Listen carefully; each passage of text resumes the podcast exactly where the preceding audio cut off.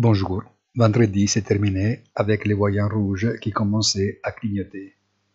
C'est encore un premier avertissement et non une véritable alarme, mais la chute verticale des rendements et la forte reprise de l'or et des crypto-monnaies montrent clairement que les craintes de contagion dans le système bancaire et financier n'ont pas du tout disparu. Après-demain, la Fed devra décider quoi faire en matière de politique monétaire et nous verrons si sera copié la choix de la BCE pour démontrer en acte et pas seulement en parole une tranquillité totale sur la stabilité du système.